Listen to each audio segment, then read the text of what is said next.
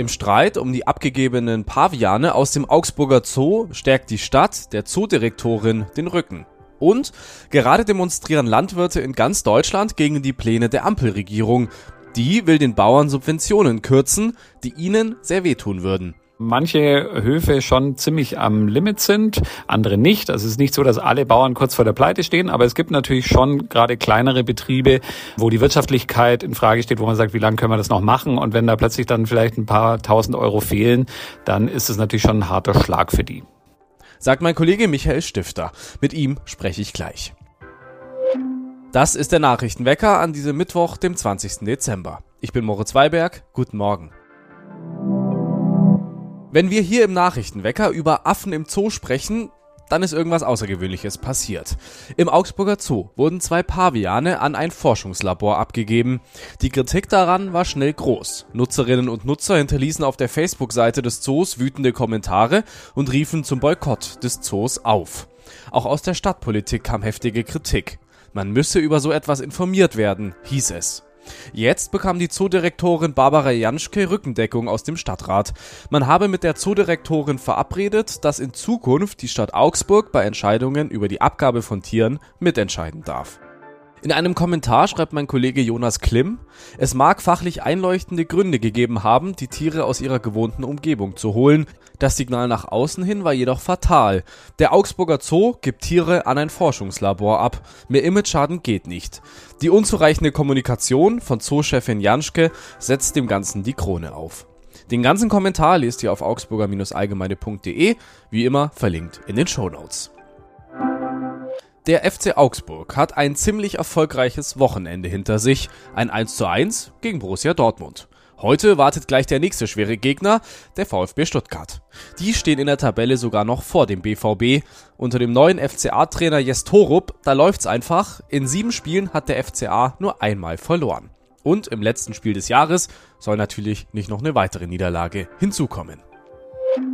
Die schlechte Nachricht, mit weißer Weihnacht wird's dieses Jahr wieder nix. Aber wenigstens ist es nicht ganz so kalt. Bei heute maximal 5 Grad. Am Montag haben Bauern in Berlin protestiert. Die Ampelregierung will Subventionen für Landwirte einschränken, weil sie sparen muss. Die Bauern haben damit ein großes Problem. Sie sind finanziell eh schon angeschlagen. Über die Demo spreche ich jetzt mit Michael Stifter. Er leitet die Politik- und Wirtschaftsredaktion. Hallo Michael. Guten Morgen. Michael, um welche konkreten Änderungen geht es jetzt und warum tun die den Landwirten so weh? Ja, es geht im Prinzip um zwei Änderungen. Die ähm, Ampelkoalition hat auf der Suche nach den fehlenden Milliarden im nächsten Haushalt zwei Dinge mit aufgenommen. Das eine ist ein ähm, Agrardieselprivileg für die Bauern. Die werden also bezuschusst bisher für den Diesel, den sie auf den Feldern verbrauchen für ihre landwirtschaftliche Arbeit. Dieser Zuschuss soll wegfallen. Und der zweite Punkt ist eine Befreiung von der Kfz-Steuer für Nutzfahrzeuge, landwirtschaftliche Nutzfahrzeuge.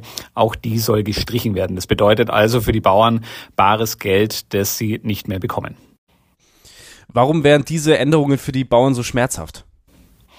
Naja, sie hatten äh, vielfach natürlich diese Zuschüsse vom Staat oder die Steuerbefreiung in ihre eigenen Rechnungen eingepreist. Das heißt, da fehlt in der Bilanz plötzlich ein Posten, entweder ein Zuschuss oder eben eine Befreiung und dadurch fallen zusätzliche Kosten an. Und äh, es ist halt so, dass manche Höfe schon ziemlich am Limit sind, andere nicht. Also es ist nicht so, dass alle Bauern kurz vor der Pleite stehen, aber es gibt natürlich schon gerade kleinere Betriebe, ähm, wo die Wirtschaftlichkeit in Frage steht, wo man sagt, wie lange können wir das noch machen? Und wenn da plötzlich plötzlich dann vielleicht ein paar tausend Euro fehlen, dann ist es natürlich schon ein harter Schlag für die. Einen großen Auftritt hatte am Montag der bayerische Wirtschaftsminister Hubert Aiwanger von den Freien Wählern. Der ist ja gar nicht für Landwirtschaft zuständig, schwingt sich jetzt aber zum Vertreter der Bauern auf. Wieso macht er das? Na gut, zum einen ist ähm, Hubert Aiwanger selber Landwirt, das heißt, er weiß natürlich schon, wovon er spricht. Zum anderen wäre er wahnsinnig gerne Landwirtschaftsminister. Das hat ihm die CSU aber nicht gegeben, das Ministerium. Das ist weiterhin Michaela Kanniber von der CSU. Ähm, das hindert ihn aber nicht daran, sich trotzdem immer wieder für die Bauern in die Bresche zu werfen. Das mögen die Bauern auch. Er hat da ein gutes Standing. Und jetzt hat er sich da einfach an die Spitze der Bewegung gesetzt, obwohl, wie du richtig sagst, er als bayerischer Wirtschaftsminister gar nicht für die Landwirtschaft zuständig ist. Aber er hat als einer der ersten schon zum großen Bauernprotest in Berlin aufgerufen und war dann auch einer der ersten, die am Brandenburger Tor auf aufgetaucht sind. Auf der Demo hat er Verschwörungstheorien verbreitet, sagt zum Beispiel, dass die Bundesregierung die Anzahl an Bauern reduzieren wolle, weil die nicht rot-grün wählen würden. Wie verträgt sich das mit seinem Amt als stellvertretender Ministerpräsidenten? Naja, das ist ein ewiges Thema. Hubert Aiwanger ist ein Typ, der ähm, im Umgangston doch recht rustikal unterwegs ist. Auch bei anderen ähm, Themen ist das so.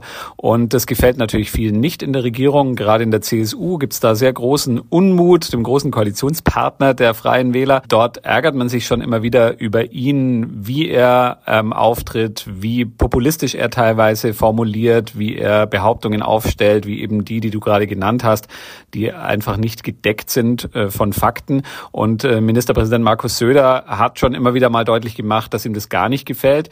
Aber er ist natürlich in einer schwierigen Situation, denn auch die CSU will ja auf Seiten der Bauern stehen. Insofern können sie da dem Hubert Aiwanger nicht so ganz gut in die Parade fahren. Die CSU war ja jahrzehntelang die Bauernpartei in Bayern und jetzt gräbt ihnen Hubert Aiwanger und die Freien Wähler das Wasser ab. Sind die nicht mehr diese Bauernpartei? Ja, das kann man ganz klar so sagen. Grundsätzlich ist es so, dass die CSU-Ergebnisse ja weit entfernt sind von den Spitzenzeiten, wo sie absolute Mehrheiten für selbstverständlich gehalten haben in Bayern. Ähm, und man sieht es ganz klar auch bei äh, Analysen zum Wahlverhalten der Landwirte, der Bäuerinnen und Bauern. Da hat die Forschungsgruppe Wahlen nach der Landtagswahl im Oktober eine ähm, Befragung durchgeführt und da kam am Ende raus, dass etwa 37 Prozent der Landwirte die Freien Wähler gewählt haben, was ein sehr hoher Wert ist, wenn man weiß, dass die Freien Wähler insgesamt in der Gesamtbevölkerung äh, 15,8 Prozent nur geholt haben. Und für die CSU sind immer noch 52 Prozent der Landwirte aber das war natürlich schon mal viel, viel mehr und für die CSU ist das eine ernstzunehmende Konkurrenz in dem Bereich. Wie versucht denn Markus Söder, die Bauern wieder auf seine Seite zu bekommen? Ja, für Markus Söder ist es nicht ganz so einfach. Ähm, auf der einen Seite will er natürlich das Gleiche, was Hubert Aiwanger im Prinzip auch will. Er will sich an die Seite der Bauern stellen. Er will als Fürsprecher der Landwirte, von denen es ja im Freistaat sehr viele gibt, wahrgenommen werden. Er versucht das auf eine etwas moderatere Weise, als Hubert Aiwanger das macht, der doch recht brachial unterwegs ist.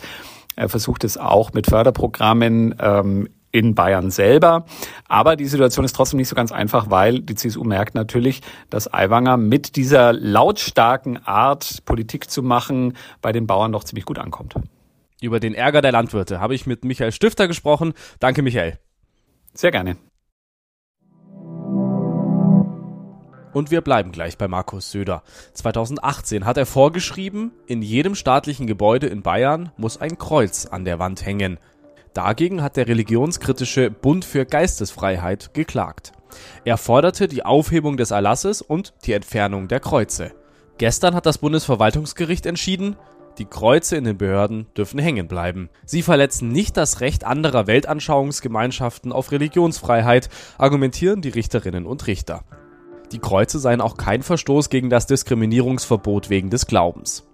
Jetzt zieht der Bund für Geistesfreiheit eine Instanz höher vors Bundesverfassungsgericht. Bei der Deutschen Bahn kann es wieder zu Streiks kommen. Eigentlich ist das ja schon gar keine Meldung mehr. Die Lokführergewerkschaft GDL hatte ihre Mitglieder befragt, ob sie zu unbefristeten Streiks aufrufen darf. 97 Prozent sagten ja. Damit sind Streiks vom 8. Januar an möglich. Bis dahin hat die GDL Streiks ausgeschlossen. An alle, die ab dann auf den Zug angewiesen sind, viel Glück. Das war das Wichtigste für diesen Mittwoch. Ich bin Moritz Weiberg. Wir hören uns morgen wieder. Ciao.